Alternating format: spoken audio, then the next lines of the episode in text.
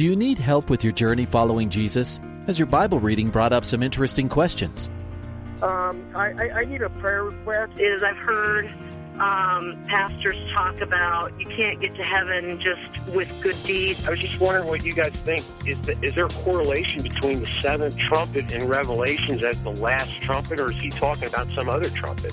Finally, a place to get answers. We're ready to take your prayer request and answer your Bible questions.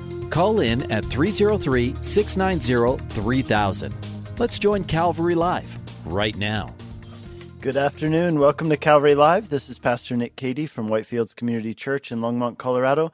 I'm here with you today taking your calls and texts live on the air. This is the show where you can call in with your questions about the Bible and your prayer requests. And we have pastors standing by every weekday from four to five p.m. Mountain Time, taking those calls, praying for your prayer requests, and answering your questions about God and the Bible.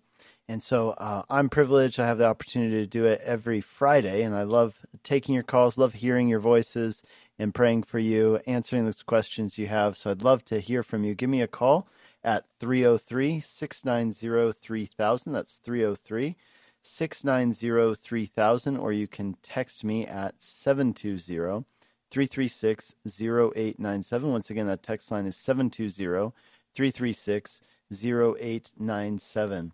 So maybe you are somebody who has been reading the Bible for a while, and you've you've come up against this question that you've run into, and you're not sure how to answer it, or maybe you're curious what the Bible has to say about events taking place in the world today or in our society, or maybe you're curious, you know, what the Bible has to say about a particular situation that you're facing personally in your life. This is a great opportunity for you to call in and get those questions answered. And I'll tell you what, if you wonder, oh, you know, maybe my question isn't really that good of a question, I'll tell you this, there are probably a lot of other people out there who have that same question and are too shy to call in themselves. And so as you call in and ask your question, other people are going to benefit from it. So I really encourage you, if you've got a question, give us a call. I'd love to discuss it over the air and uh, hopefully bring some clarity to areas where there's been confusion or uh, lack of clarity. And if you have a prayer request, this is a great opportunity for you to call in with those, because there are a lot of people listening, uh, not just here locally where we broadcast, but all over the United States and even internationally. And so all, as those people hear your prayer request, as they hear your prayer lifted up over the air, they're able to join in and say yes and amen along with us. And that's a powerful thing when God's people pray together. So give us a call with those prayer needs you have and the Bible questions you're wondering about. The number to call, three oh three, six nine oh, three thousand. That's three oh three, six nine oh, three thousand, or text us, seven two zero, three three six, zero eight nine seven. I want to welcome those of you who are tuning in here locally in Colorado and into southern Wyoming on Grace F M. I'm broadcasting today from Longmont, Colorado, so just uh, north kind of north-ish Colorado, and um, glad to be with you. But we also want to welcome those of you who are listening on the East Coast on Hope F M in Pennsylvania, New Jersey, and Maryland, as well as those listening on Truth F M in Tennessee. And we also want to greet those who are listening on Higher Rock Radio in Idaho. But we want to give a special welcome to those listening on the Radio by Grace Network. They have stations all over the United States, particularly in the southern states. Uh, many stations tuning in at, at all, all a lot of different places. And you who are listening on Radio by Grace, and those listening on Grace F M, as well as those listening on the Grace F M app and grace f m dot com, you're all hearing the show live today. Today is July eighth. It is a Friday, nice, sunny, kind of classic Colorado southern summer weather, and uh, hope you're enjoying it today. Hope you're staying cool. But uh, we are broadcasting live today. Those listening on Hope F M and Truth F M, as well as Higher Rock Radio, you're hearing the show on a one-week delay, so we want you to just know about that, be aware of it, but we don't want it to hinder you from taking part in the show and calling in with your questions about the Bible and your prayer requests. In fact, I would always encourage those who are listening on delay, you know, you're on a one-week delay, I would just encourage you to take that as an opportunity for you to share about the fact that you called in, your, your, you texted in, your question's going to be on the air and you know exactly when it'll be on. And so you're able to uh, maybe tell a friend, a family member about that, and it might be a great way for you to introduce them to that station where you listen on. And maybe as they listen to that station that one time, it might it might get curious. Maybe it'll become a preset on their uh, car radio. Maybe it'll be something they listen to later on when they're alone. And we get so many reports of how God has used Grace F M and used uh, this show in particular, Calvary Live. And so we would really encourage you to uh, spread the news about it, uh, because as God's word goes out over the airwaves, we know that it does not come back void. So again, welcome to those of you who are tuning in. We also want to greet those listening on grace f m dot com and the Grace F M app. If you haven't yet got that, really encourage you to do so. It's a free app that you can get for your device, and you can tune in anywhere in the world with that. And we often have people who tune in from Europe, even Africa, Asia, all kinds of places like that. And so we're so glad to have you tuning in wherever you're tuning in from. Again, this is the show where you can call in with your questions about the Bible and your prayer requests. One more time, the number to call, three oh three, six nine oh, three thousand, or text us at seven two zero, three three six, zero eight nine seven. My name, again, is Nick Cady. I'm the pastor of Whitefields Community Church in Longmont, Colorado. Our church is located uh, right on Highway one nineteen in Longmont, so it's very conveniently located uh, right in between I twenty-five and County Line Road on Highway one nineteen in Longmont, which means that we're easily accessible both for those who live in the city of Longmont, but also for those who live in surrounding communities. So if you are in Frederick, Firestone, Decono, if you're in Erie, Lafayette, if you're in Boulder or Niwot, if you're in Lyons, uh, Pinewood, if you are in Berthoud or Meade, we would love to have you come and worship with us on a Sunday morning. We're currently in a series in which we're studying through the book of Second Corinthians. The series is called Strength in Weakness. And this Sunday we get into a section which is really interesting from chapter two through chapter seven of Second Corinthians is something that's called the Great Digression, which is a place where Paul has kind of been talking about his travel plans, and then he makes a big digression, kind of a parenthetical statement in which he talks about ministry and what it means to serve God, even from a place of brokenness and trials. And I'll tell you the truth, I think this is, at least for me, this is one of the most fascinating, most uh, exciting and most meaningful sections of what I would say the entire New Testament, perhaps even the Bible.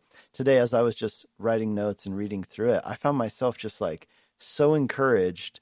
I, I almost got emotional because I was like, wow, this is so incredibly encouraging what this passage has to say. So if you're a person who needs some encouragement, we'd love to have you come and study with us and worship with us this Sunday at Whitefields Church in Longmont. You can find our address on our website, whitefields church dot com. whitefields church dot com. You can also look us up, you know, uh, on your search engines and your uh, apps on your phone. We're on all of those. Uh, Whitefields, it's two words, Whitefields Church. Um, the name comes from the Gospel of John, chapter four, where Jesus says, you know, lift up your eyes and see that the fields are white for the harvest. And so that's what we believe, that God is doing a great work, and uh, we will, we get to be part of it. So we'd love to have you with us. Our address is twenty-nine fifty Colorful Avenue in Longmont. Uh, that is twenty-nine fifty Colorful Avenue, Longmont, eight oh five oh four. But again, if you look us up online, you should be able to find the address and everything you need. That's whitefields church dot com. We have three services every Sunday morning, eight a.m., nine thirty, and eleven a.m. We'd love to serve you and your family this weekend, so come out and study with us. Hey, with that, let's go to our first caller. We've got Sydney in Montgomery, Alabama. Hi, Sydney. Welcome to the program. Yeah, I just see everything. Um, yeah, I just want to pray for uh, for my children, me, and my family. But I see everything happening around the world, and this to me, I just want to ask: is this the end? I mean, we know the time was in when Jesus said he's coming back, but it beginning when he was crucified and said he's coming back. But now this is showing signs of flood, tornado, storm, everything happening everywhere. Mm. Well, I'll tell you this. Jesus said that that not even he, the Son, knew what time, the time and date that the Father had set um, for his return. But he said that we can be wise and we can watch the signs, just like how a sailor would watch the, the skies and, and take note of them. And furthermore, he told us, you know, you'll see these things, they'll be like birth pangs, right? When the thing about birth pangs is they start off slow and then they yeah. grow in frequency and, and intensity. Yeah. And so that's what where we're at now. But let me let me pray for you and for your children. So Heavenly Father, we, we lift up Sydney to you. Uh, and Lord, we thank you that he is a person who cares about his kids and wants to bring them to you. You re- remember, Jesus, that you yourself told us, you know, bring the little children to me. And so the way that we can often do that is not only by bringing our kids to your word, but it's also by bringing them to you in prayer. So we join with Sydney right now in lifting up his children to you. Lord, we pray that you give him wisdom with how to lead them and guide them, to lead them with wisdom, to parent them well, and to help them to walk in your ways. Lord, guide his words, guide his actions.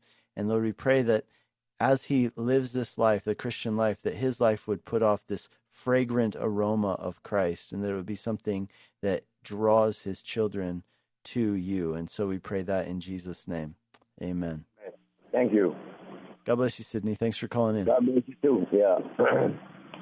All right. Well, you're listening to Calvary Live. Anytime you hear a call end, that can be a good indicator for you that we have an open line. So whenever a call ends, that's a good cue for you to call in with your question, uh, with your prayer request. The number to call is three oh three, six nine oh, three thousand. That's three oh three, six nine oh, three thousand. We've got all open lines right now, so it's a great time for you to call in. And the text line, for those of you who want to text in, is seven two zero, three three six, zero eight nine seven. That's seven two zero, three three six, zero eight nine seven. Well, let's go over to our text line as we wait for more calls to come in. Uh, we have a text that came in. Someone said uh, this. They said, Jesus said regarding him coming for his church that no one knows the time or the hour, not even him, only the Father. Is this like the example of the Jewish wedding where only the Father knows the time and sends the Son to get the bride, or am I misunderstanding that? No, so this is from Scott. So, hey, Scott, thanks for your text. And um, I would tell you that I don't think you're misunderstanding it. I mean, the, the parable of the wedding, or let's say the wedding as a metaphor for Jesus' coming, is actually a super relevant metaphor. It's one that you can really dig into in a lot of different facets, even kind of like the betrothal phase, right? So there would often be a betrothal phase, which would be more similar to what we would call a a engagement, but it was it was more than an engagement because it was also legally binding. So for example, you might remember that Joseph and Mary were betrothed to be married before they were married. So that's a legally binding thing, but the marriage hasn't been ratified yet, if you will. So it's a little bit more than what we tend to think of as engagement. It would be as if engagement was a legally binding thing in our society. Um, and so that's what betrothal is like. And then after the betrothal, the man would go away. He would prepare a place, oftentimes at his father's property. He would prepare a place for him and his wife to live. And usually that, in, that involved construction of some sort. And then once that was completed, he would come and he would get his wife, and they would go, and the, the wedding would be consummated, and the, that would take place. So this is very similar to like what we have with Jesus, right? Where he's he's come, he has betrothed us to himself. That's why he is the bridegroom and we are his bride. And the day is coming when he will return to take us to the place that he has prepared for us, so that where he is, we may be also, as he says in John chapter fourteen. Um, you know, like Matthew twenty-five is a good example of Jesus drawing on the parable of the wedding feast with the, the virgins, or they, they would be kind of like bridesmaids in our terminology. When Jesus goes and gets them, or just is it says that they're waiting, but some of them weren't prepared. And then Jesus' whole point with that section there in Matthew twenty-four and twenty-five, which is a section called the Olivet Discourse, because it's a discourse that Jesus gave from the Mount of Olives during Passion Week, which is that last week that Jesus spent in Jerusalem. He stood on the Mount of Olives looking over the city of Jerusalem, and he gave this speech. And he's talking to his disciples about what would happen in the future and what would happen at the end of days. So he talks about some things that are in the near future, which would be the sacking of Jerusalem. Then he talks about some things that were a little bit farther off and yet still in the future, which was his coming. And what Jesus says there, that's chapter twenty-four. He describes some of the things that are going to take place, the destruction of the temple, people needing to flee into the hills, et cetera, and the abomination that causes desolation. And then in chapter twenty-five, though, he switches. He gives two parables to describe what we should do in that regard. One of those parables is the parable of the bridesmaids or the, the virgins. And the purpose of these two parables used in chapter twenty-five are, since Jesus is coming and no one knows when he is coming, what we should do is we should be ready. But then someone would ask the question, what does it mean to be ready for Jesus's kingdom or Jesus's return? And I think this is a really important passage because I've heard a lot of people say, you know, okay, we need to be ready. But if you ask them, hey, what does it mean to be ready? They don't know. They're like, I don't know. Uh, my bags are packed. I'm sitting here talking about how Jesus is going to come back, and I'm really, really ready. And that's about as far as it goes. You know, to be ready, I guess, just means to be excited and prepared in your mind. But I think that Jesus is saying it means more than that. I mean, certainly that's part of it, right? To be ready means to be make sure that you're right with God. Right? Another part of being ready means that you've kind of settled in your mind that it can happen at any time. But I think most importantly, other than being right with God, which actually that's the most important.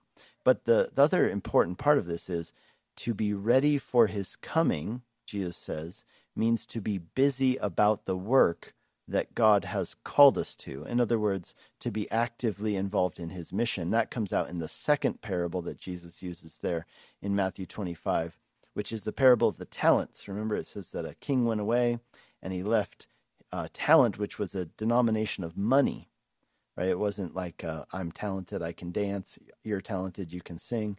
Uh, talent was a denomination of money, a certain amount of money. And it says that he put his uh, people in charge of different amounts of money. And then he, when he returned, he asked them what they did with that. And in other words, to be ready for his coming means that you are actively involved in investing the things he has given you for a return, so that when he returns, there will be a return on his investment, if you will.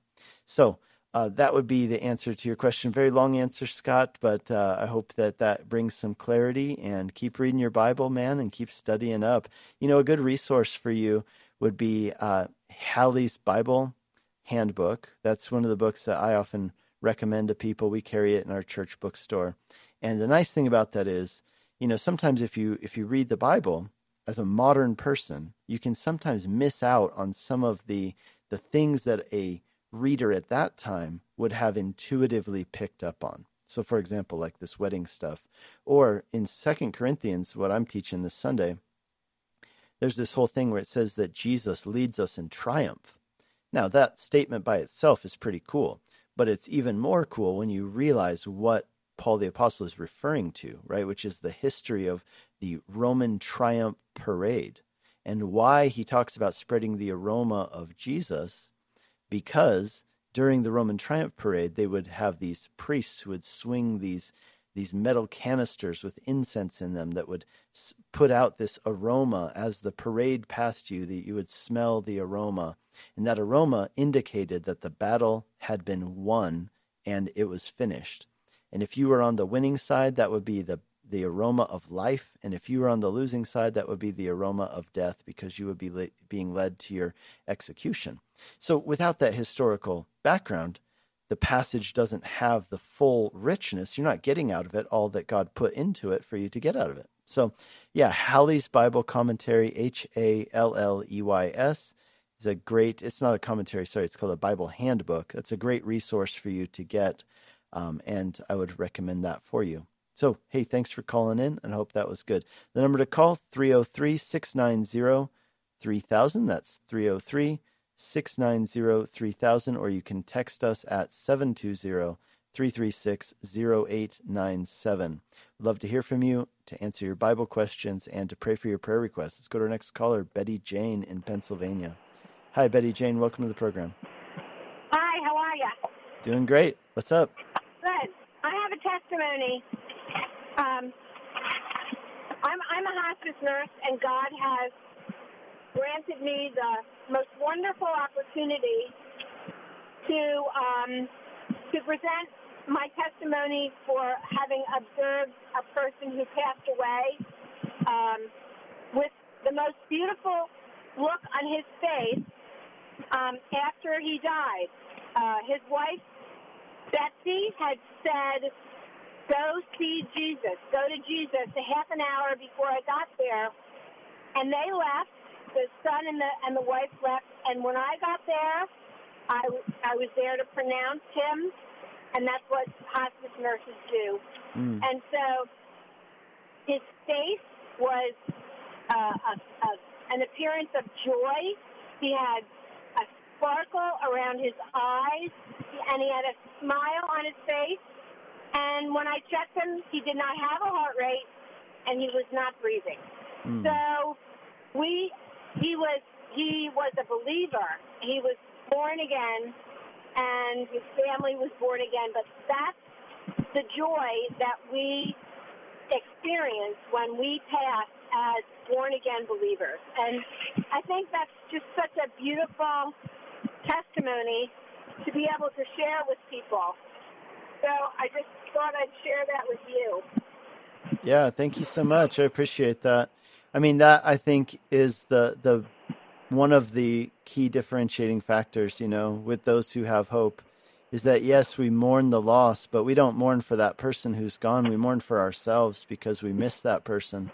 Yet we right. have the we have the hope that that person is with Jesus and the pain is ended, and uh, and that's a good, good hope. It changes everything. Yeah.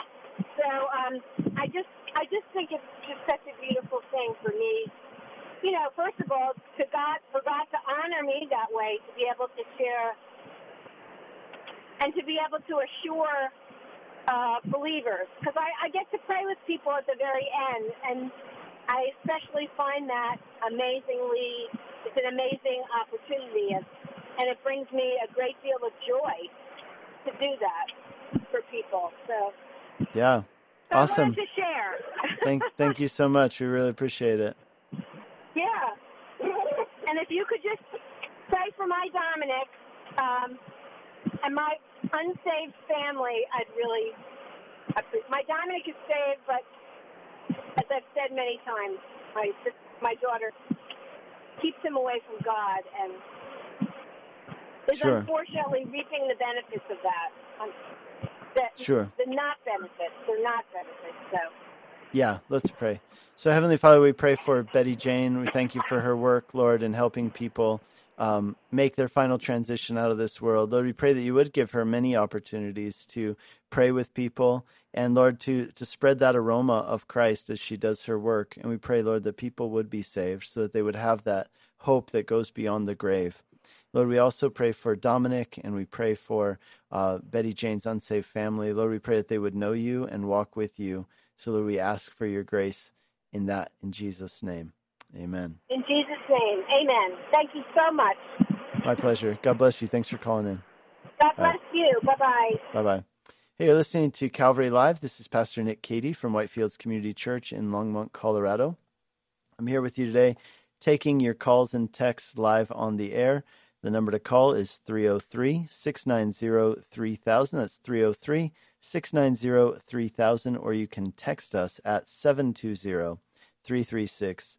zero eight nine seven. Again, that text line is seven two zero, three three six, zero eight nine seven. Let's go back over to our text line. We have someone who texted in saying, "I would ask for prayer for those at the Denver Rescue Mission uh, with its branches throughout Denver, that we find guidance and answers to get our lives back on track. I personally feel lost uh, spiritually and personally.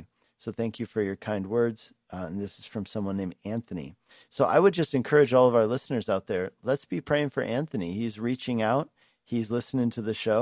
And let's uh, let's keep him in prayer uh, because he's he's certainly looking for guidance and direction from the Lord. And that's the Lord gives that to those who seek it. So let's pray for Anthony. Heavenly Father, we pray for Anthony. We pray for those at the Denver Rescue Mission. Lord, I, I thank you for the fact that Um, with you, Lord, it's it's in those broken places. It's when we come to the end of ourselves. It's when we're on the ground with nowhere lower to go. Those are often times where we experience your your miracle at work. Lord, we think of Jacob, who who experiences uh, his growth through relationship with you at the point of brokenness and being on the ground wrestling with you. But we think of others who were in that situation throughout the Bible. And it was in that place of brokenness, that place of desperation, that they called out to you and got to experience your strength and their weakness. And so, Lord, we, we understand that that's the essence of the gospel, your strength at work in spite of and in the midst of our weakness. And so, Lord, we pray for Anthony and those who are in the Denver Rescue Mission, whatever it is that's led them there. Lord, we pray that you would meet them in that place. Lord, give them hope, give them direction. And Lord, we pray that they would understand the hope of the gospel, and that truly would give them hope that they need in order to, yeah, in order to trust in you, Lord, in order to have salvation by believing in your name. And so, Lord, I pray that that would be the first step that they take, that they would say yes to you, that they would trust you, that they would believe in you, put their hope in you, and Lord, that they would then see how, as you place your spirit in their lives, you strengthen them and empower them. So, Lord, we pray for those who are ministering at the Denver Rescue Mission, ministering the gospel, preaching the word, serving people. Lord, enliven them or encourage them, give them um, perseverance and strength as they do that. And we pray that in Jesus' name. Amen. Amen. Well, we're coming up on our mid-show break. We've got a couple minutes, but we've got all open lines right now. I'd love to hear from you. The number is three oh three, six nine oh, three thousand. That's three oh three, six nine oh, three thousand, or you can text us at seven two zero, three three six, zero eight nine seven. Once again, that text line is seven two zero, three three six, zero eight nine seven. We have another prayer request that came in from someone uh, asking for prayer for a boy named Simon from their community who was bit by a rattlesnake. So let's uh, let's pray for him. It looks like um, they he is in the hospital and actually on life support. That's very serious. So let's be praying for him right now. Heavenly Father, we pray for Simon, and Lord, we do ask, Lord, that this life support that he's on, the medicines that he's taking, Lord, we pray that they would be effective. And Lord, we pray that beyond all of the medicines and everything else, Lord, that you would do a miracle and save this boy's life. Lord, we pray that you would uh, truly hold him in your hands and see him through this great trial. Lord, we pray that it would be a great testimony to you. And Lord, we, we do pray that you would save him in Jesus' name. Amen. Amen. That's very serious. So I, I just I encourage our listeners to be praying for um, for Simon. That that's really serious.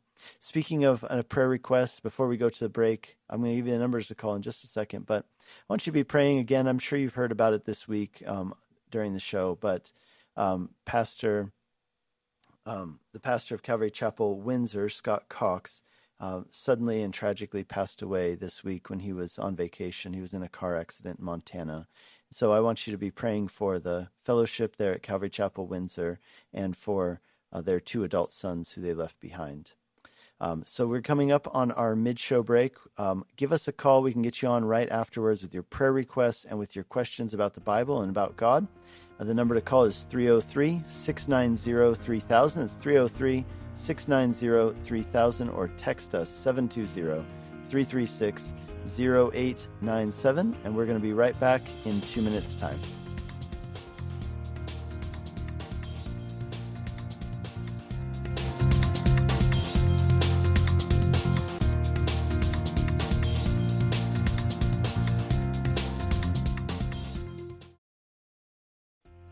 Welcome back to Calvary Live. Give us a call at three oh three, six nine oh, three thousand or text us at seven two zero, three three six, zero eight nine seven. Let's join Calvary Live right now. Good afternoon. Welcome back to Calvary Live. This is Pastor Nick Cady from Whitefields Community Church in Longmont, Colorado, taking your calls and texts live on the air. The number to call is three oh three, six nine oh, three thousand. That's three oh three, six nine oh, three thousand. Or you can text us at seven two zero, three three six, zero eight nine seven. Give us a call with your questions about the Bible and your prayer requests. We're standing by and look forward to talking to you and reading your texts. So let's go to Steve in Augusta, Georgia. Hey, Steve, welcome to the program.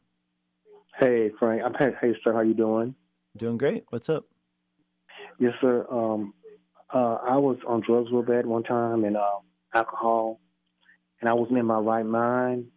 And uh, this is like six or seven years ago. And um, I thought, the thought came to my mind about cursing God and the Holy Spirit, and I didn't verbalize it.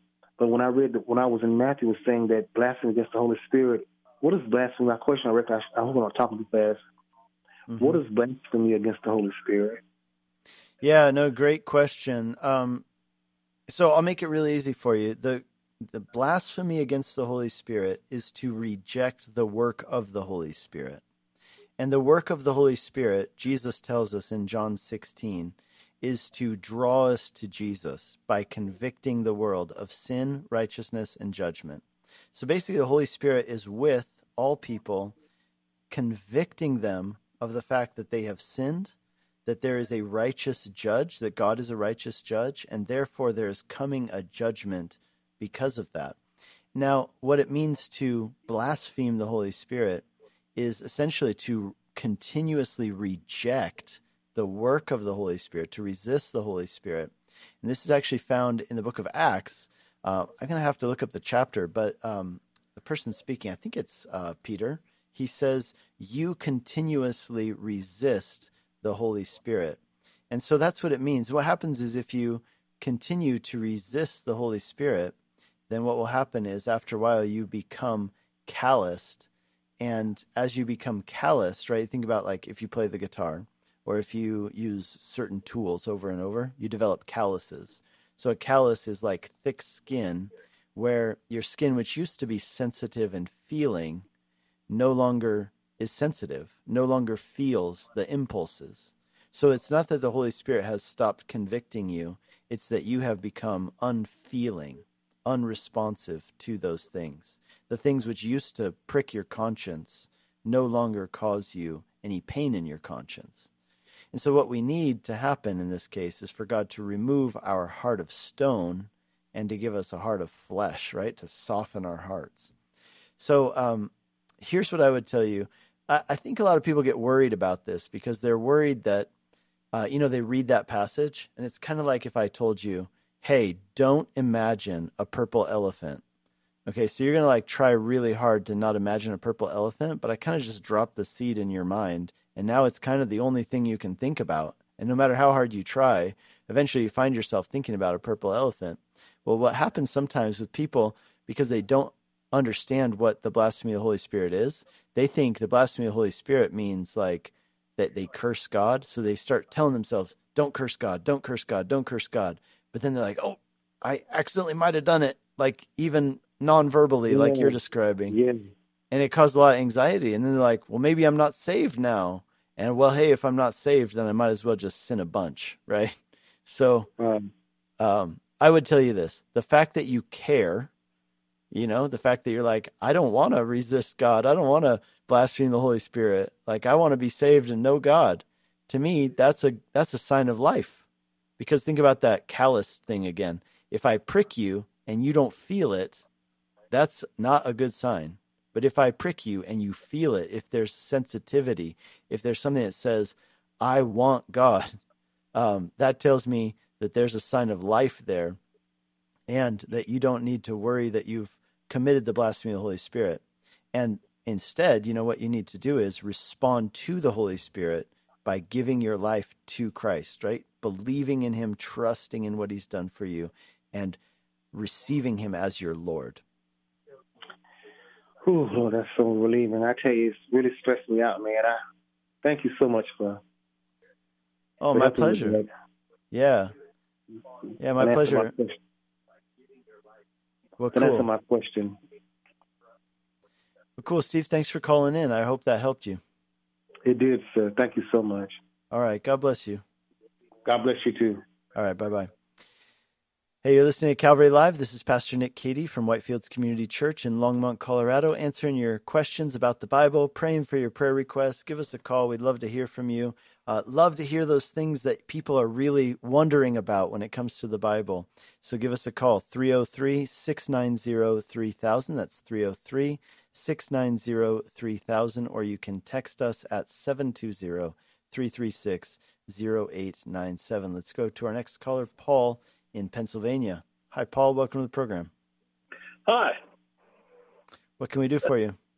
So, uh, so Christ in the New Testament, he refers to himself, and I don't remember where it is, uh, but him and actually the apostles in different sections refers to himself, uh, uh, Christ, as the Son of Man. Mm-hmm. And I was just wondering why why does he refer to himself as the Son of Man? Yeah, great question. And I think this is one that a lot of people are confused about. So I'm really happy that you asked it, because I'm sure there are a lot of people who, uh, you know, they say, okay, Jesus, Son of Man, kind of weird, I guess, but I just accept it. So I'm glad you asked, because there's a really good answer. So I'll tell you this. Son of Man is actually Jesus' favorite way of referring to himself. He refers to himself eighty-eight times in the New Testament as the Son of Man. Uh, he refers to himself as the Son of Man more often than he refers to himself as the Son of God. Okay. And I, I'm often asked why this is, and here's the here's the reason right here. Son of Man is a messianic title from the Old Testament. So I'm going to read to you from Daniel chapter seven, and this is where Jesus got that phrase from. So here's what it says in Daniel seven. Daniel's having a, a vision, and he says this, I saw in the night visions, behold, with the clouds of heaven there came one like a son of man, and he came to the Ancient of Days and was presented before him. And to him, the Son of Man, was given dominion and glory and a kingdom, that all peoples, nations, and languages should serve him. His dominion is an everlasting dominion which shall not pass away, and his kingdom is one that shall not be destroyed. In other words, Daniel is describing the Messiah, and he gives the Messiah this name, the Son of Man, which tells us a few things. One of the things it tells us is that he would be a human, right? So that's an important aspect of this. Right. But also that he will be an everlasting king. So he comes wow. to the Ancient of Days, which is God. And so it tells us that he is God because he's eternal. And it tells us that he's distinct from the Father. Now, that's really important when we talk about the Trinity, because we say that this is this is our Trinitarian doctrine, that Jesus is, so that God, let's say the Father is God, the Son is God, and the Spirit is God, but the Son is not the Father, and the Father is not the Son, and the Spirit is not the Son or the Father, right? They're distinct, and yet there is one God who eternally exists in three distinct persons. So we have, even just in that phrase, Son of Man, we have, as we unpack it, this incredible Trinitarian theology that runs throughout the entire Bible. So the Messiah will be human, he will be distinct from the Father, the Ancient of Days, and yet he will be the eternal God who has dominion over all kingdoms, and all people and nations will serve him. Does that that help make sense? So when Jesus uses that phrase, it's it's kind of like uh, you know Pavlovian language, if you will. As he says that, it will remind all the Jewish people of that prophecy about the Messiah. It's as if he's saying, "I am the Messiah," every single time he calls himself Son of Man. Okay, okay. I, I, I remember reading that in Daniel, but it didn't carry over. I didn't understand it. So that that makes perfect sense. Right on. Cool. All right. Glad. Hey, thank you very much. You bet. God bless you. All right, bye-bye. Mm-hmm. Bye-bye. Hey, before we go to our next caller, I'll just say one last thing about the Son of Man thing. A really cool verse for you guys to look at in regard to the Son of Man is in Mark chapter fourteen, verses sixty-one through sixty-four. And here's what it is. Jesus is on trial right before he's crucified. And it says that the high priest asked Jesus, are you the Christ, which is the Greek word for Messiah? So are you the Messiah, the Son of the living God? So there's the Messiah and the Son of God uh, put into one, right? And Jesus said, I am, and you will see the Son of Man seated on the right hand of power, coming with the clouds of heaven. And the high priest tore his garment and said, what further evidence do you need? You have heard his blasphemy. And then they, they condemned him to death. So notice in that text, you see Jesus is called the Son of God, and Son of God is identified as a title for the Messiah. Then Jesus calls himself the Son of Man from Daniel seven, and this was understood by the Jewish people to not just be a claim that he was the Messiah, but to be a claim of deity. And the reason that when he said he's the Son of God and the Son of Man, they accused him of blasphemy and condemned him to death. So I think we can see all those messianic titles right there in just those few verses in Mark chapter fourteen. All right, hey, you're listening to Calvary Live. My name is Nick Cady, pastor of Whitefields Community Church in Longmont, Colorado, here to answer your questions about the Bible, about God, about theology, how the Bible relates to your life or to culture. And uh, we'd love to hear from you. Give us a call with your questions about the Bible and your prayer requests at three oh three, six nine oh, three thousand. That's three oh three, six nine oh, three thousand, or text us at seven two zero, three three six, zero eight nine seven. Let's go to our next caller, Marie in Colorado Springs. Hi, Marie. Welcome to the program. Marie, we had you there for a second. I wonder if she's still there. Well, we'll have to put Marie back on hold, um, but I do see her question. She had a question, and she was looking for prayer in regard to marriage and abusive relationship and being unequally yoked. So, uh, Marie, we'd love to hear back from you. Um, I'd love to hear what exactly that question was that you had. Um, in the meantime, I want to go over to our text line. We had a text come in uh, that I thought was a, a pretty interesting question. This person says, "Hi, Pastor Nick. The Gospel of Mark, verses nine through twenty, appear to be recognized by a lot, if not most scholars, to not be in the original ending of that Gospel. Yet it's included in many of our Bibles, or at least with a footnote saying that it's not in the original text. So my question is, how reliable should I consider the statements made in those verses?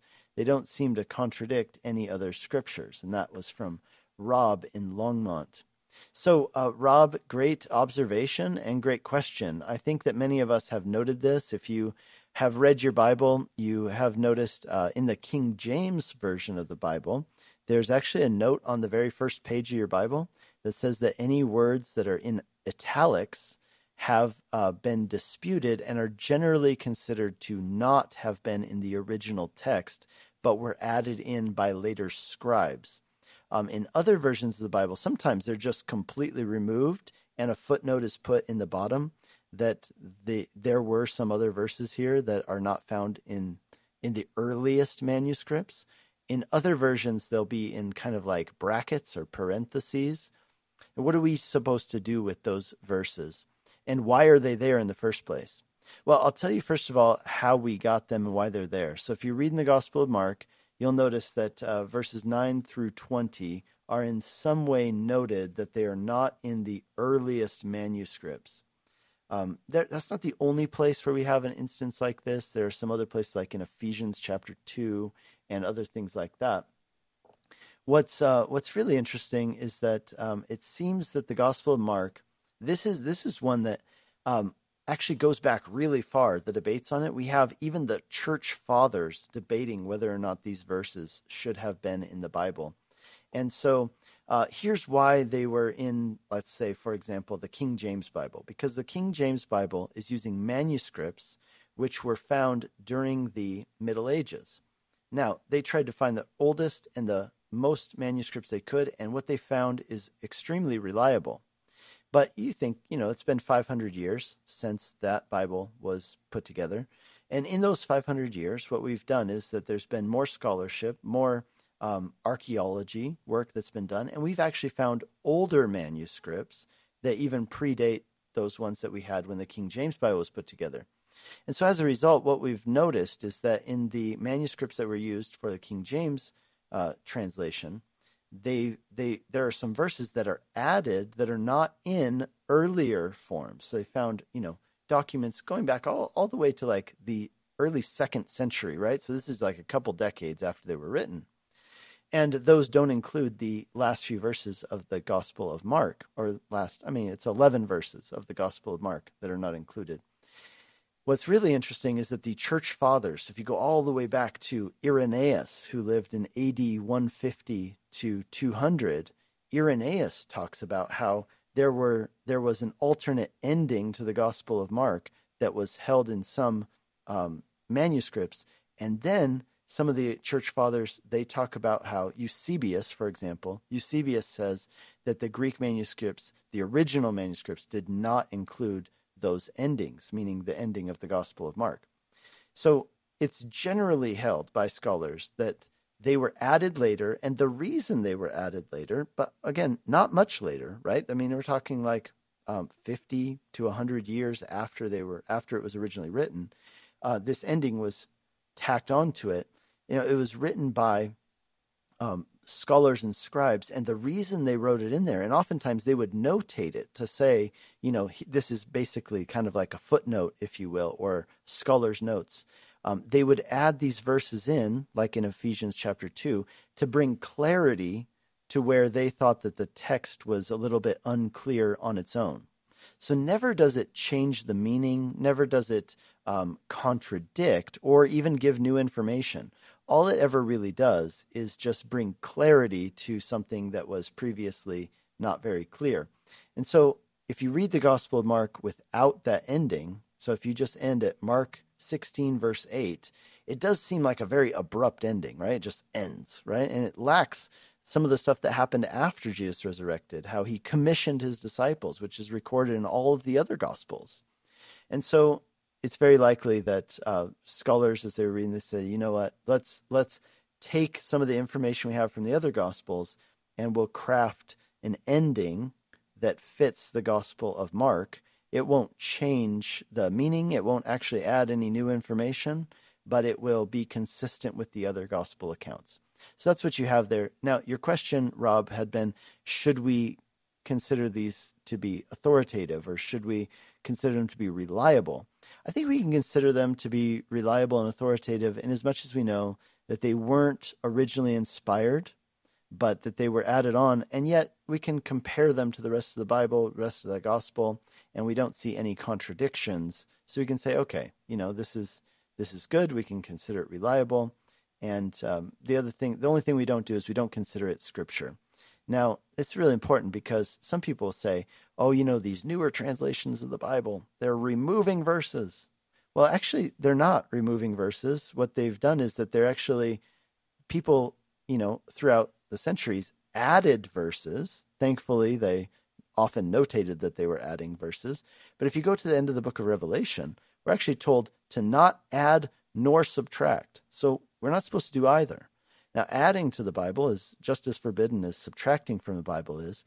And so to those people who say, you know, new translations are re- are removing verses from the Bible, my response is, well, show me a case where that has happened, because every case that I'm aware of, and I've done quite a bit of research on this, every case that I'm aware of is a case where something was added, and as we come back, as we do more scholarship, we realize that it was added because of archaeology, earlier manuscripts, and we are taking it back out, oftentimes with a note, right? So it's not completely gone. There's just a note that says, hey, this probably wasn't in the original manuscript. So yeah, great question, and keep reading that Bible, and uh, and especially reading your footnotes. That's a really good thing to do. So yeah, God bless you, Rob. Thanks for calling. For, thanks for texting in. Hey, you're listening to Calvary Live. We've got about ten minutes left in the show. The number to call, three oh three, six nine oh, three thousand. That's three oh three, six nine oh, three thousand, or you can text us at seven two zero, three three six, zero eight nine seven. Let's go to Craig in Maryland. Hi, Craig. Welcome to the program. Thank you so much. I just wanted to uh, put in my um, my message of thanksgiving for um, for the network. Um, I listen on the Hope F M network on the East Coast, and I've been um, attending a local Calvary church that's, I guess it's been there, established five or six years ago, and it's called Calvary Morning Light. Mm-hmm. And uh I, I can kind of scoot in on Wednesday nights, and we're going through uh, First Samuel. But I, I just want to leave our audience with just a message of, of thanksgiving and praise for this local um, church. Um, you know, it's it's small. Um, I, I know a lot of the well-established churches have hundreds of people that come to the you know, the, the Wednesday night Bible studies. You know, ours, you know, when I attended a couple of nights ago, it was, you know, fifteen. Mm-hmm. But I just want to give my thanksgiving to uh, the Lord for providing these individuals, men and women, that work full-time days uh, at different jobs, and then they come and serve the Lord at night. And I wanted to recognize this local um, um, Calvary Church. It's in Cockeysville. It's about twenty minutes south of the Pennsylvania line, and uh, just a just a rich blessing of um, studious, considerate individuals. And um, I just wanted to send that out to all the audience, because Pastor Jason Meyerson is a completed Messianic Jew, mm. and it's just been a blessing because he he has the insights where most of us Christians growing up in, in church, you know, we didn't read the Old Testament, but it's just been fascinating for me, and I just want to um, just wow. recognize that, and awesome. and also to, to to your audience is is they have a on Wednesday they have a Spanish Bible study, cool. and and Jeff, Pastor Jeff, is a just a just a beautiful um, child of God.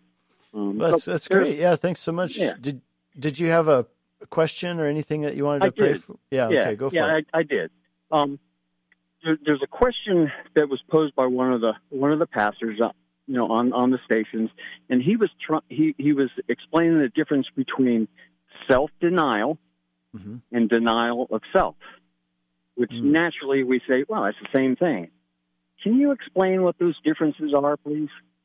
Yeah, I mean, self-denial, meaning that there are times when we are called to deny ourselves, take up our cross, and follow Jesus. I heard one pastor put it this way. He said, uh, you know, what Jesus calls us to do is deny ourselves, take up our cross daily, and follow Jesus, as opposed to denying our neighbors, taking up our comforts, and following our dreams. I think that when you put it that way, it makes it really clear. But yeah, I mean, clearly, denying yourself means not living for your own pleasure and your own agenda, as opposed to what God has called you to. I think the other, the, you know, self-denial, if you really get into an asceticism, right, which is kind of self-denial, thinking that there's some kind of uh, spiritual ascension that takes place through our self-denial, that would be actually a, an idea which comes from Platonism and Greek philosophy, as opposed to Christianity and Judaism. So I would really um, say that that would be the, the difference that I see. There's really, you know, there are times when it's important to deny ourselves, but we shouldn't think uh, in a Platonic way, in the sense that um, that that the body is inherently bad, that the physical world is inherently bad. Rather, Christianity gives us, and, and the Bible altogether gives us a different view of that, that God created the world good. We are embodied beings, and therefore we should see the inherent dignity and value in the physical world. Well, uh, I, I need to let you go, though, Craig, because I've okay. got time for one more call before the end of the show. Okay. So I, I thank you for you your call. God bless you, and glad to hear about your church. All right, bye-bye. Bye-bye. Hey, let's get to one last call. Adam in Loveland, Colorado. Hi, Adam. Welcome to the program. Hey, how you doing, sir? Thank you for uh, speaking with me. Sure. We've only got a minute or so, so go ahead and... Uh, go with your question. I was curious what you wanted to talk about. Yeah, sure. Um, I guess I feel, I'm feeling conflicted about a personal stance I have in lieu of all the uh, the Roe versus Wade and pro-life uh, abortion uh, topics going on, uh, around right now. And uh, at the end of the day, it comes down to, you know, I feel a lot of pressure and I feel guilty from fellow Christians when I tell them that I'm not pro-banning abortion, even though I I don't believe abortion is a good thing. Um, and the way I've tried to explain it to people is that by banning abortion, I feel like we're almost being naive and thinking that sweeping it under the rug is actually getting rid of it, kind of like prohibition with alcohol. It's like, well, people didn't stop do, drinking alcohol. They just did it under the, under the covers. And the same thing I fear is going to happen with abortion. And by banning it and outlawing it, you lose track and you lose sight of the actual counts and the numbers, and that then restricts your ability to actually try and reduce the amount that's happening in the world rather than, um, you know, promoting it. Well, so, I would, I would agree with you, yeah. Adam, that it's a complex topic. Um, Uh-huh. I would I would not go so far as to say that I agree with you in the fact that you're that, that so I'll just say this. I am actually in favor of banning abortion. Um, I think that um, I think that what you're hitting on is a really important point, though, and this is something I've tried to do a lot with our church, especially in the last uh, two weeks, is to say, hey, you know, this is this is really an important opportunity for us to realize that this is a very complex situation. This isn't just people wantonly going out there and doing whatever they want and then just falling back on abortion for fun or something, right? Like there, this is a much more complex topic. And if abortion is no longer available, what that means is that there will be more unwanted children in the world. There will be more um, there will be more children with disabilities born into the world. There will be more children born into poverty in the world. And yet I think this is an opportunity for Christians to actually live out our faith in a way that, by the way, it's not like this is something that we're just now starting to do. If you look around the United States, if you look around through history, what you'll see is that Christians have been the ones at the forefront of caring for those with disabilities, those in poverty, and unwanted children, going all the way back to the first and second century when children were being rescued from the from the trash heaps Um, and being adopted by people. And there are writings from the from those days of Roman officials writing about how how is it that these, they actually called them atheists because they only believed in one God. They thought that made you an atheist. They said, how can these atheist Christians be putting us to shame by raising our children? And um, and I would just say, you know, if you look into how many Christians are ready and waiting to do that, I would just say this is the time for the church to step up and be who God has called us to be and shine like lights in a, in a dark world. I'll tell you that I think the benefit of of um, a ban on it, I, I think that's not something, by the way, that we should be triumphalistic about. I think it's something that we should soberly swallow hard and then say, okay, God, this is our chance to really shine your light in the world. But I, but I do think the benefit is that for those who do use it as a like basically if it's if it's available and easy, that there are people who will do that. And I know that that's a fact because I've actually talked to several women in my church who got abortions primarily for that reason, because it was available and easy, and they could have raised the child, but they chose not to, and they live with regret. So, Adam, I'm with you on the fact that we as the church need to step up and be the people of God. And I appreciate the discussion. I have to let you go, though, because we've reached the end of our show.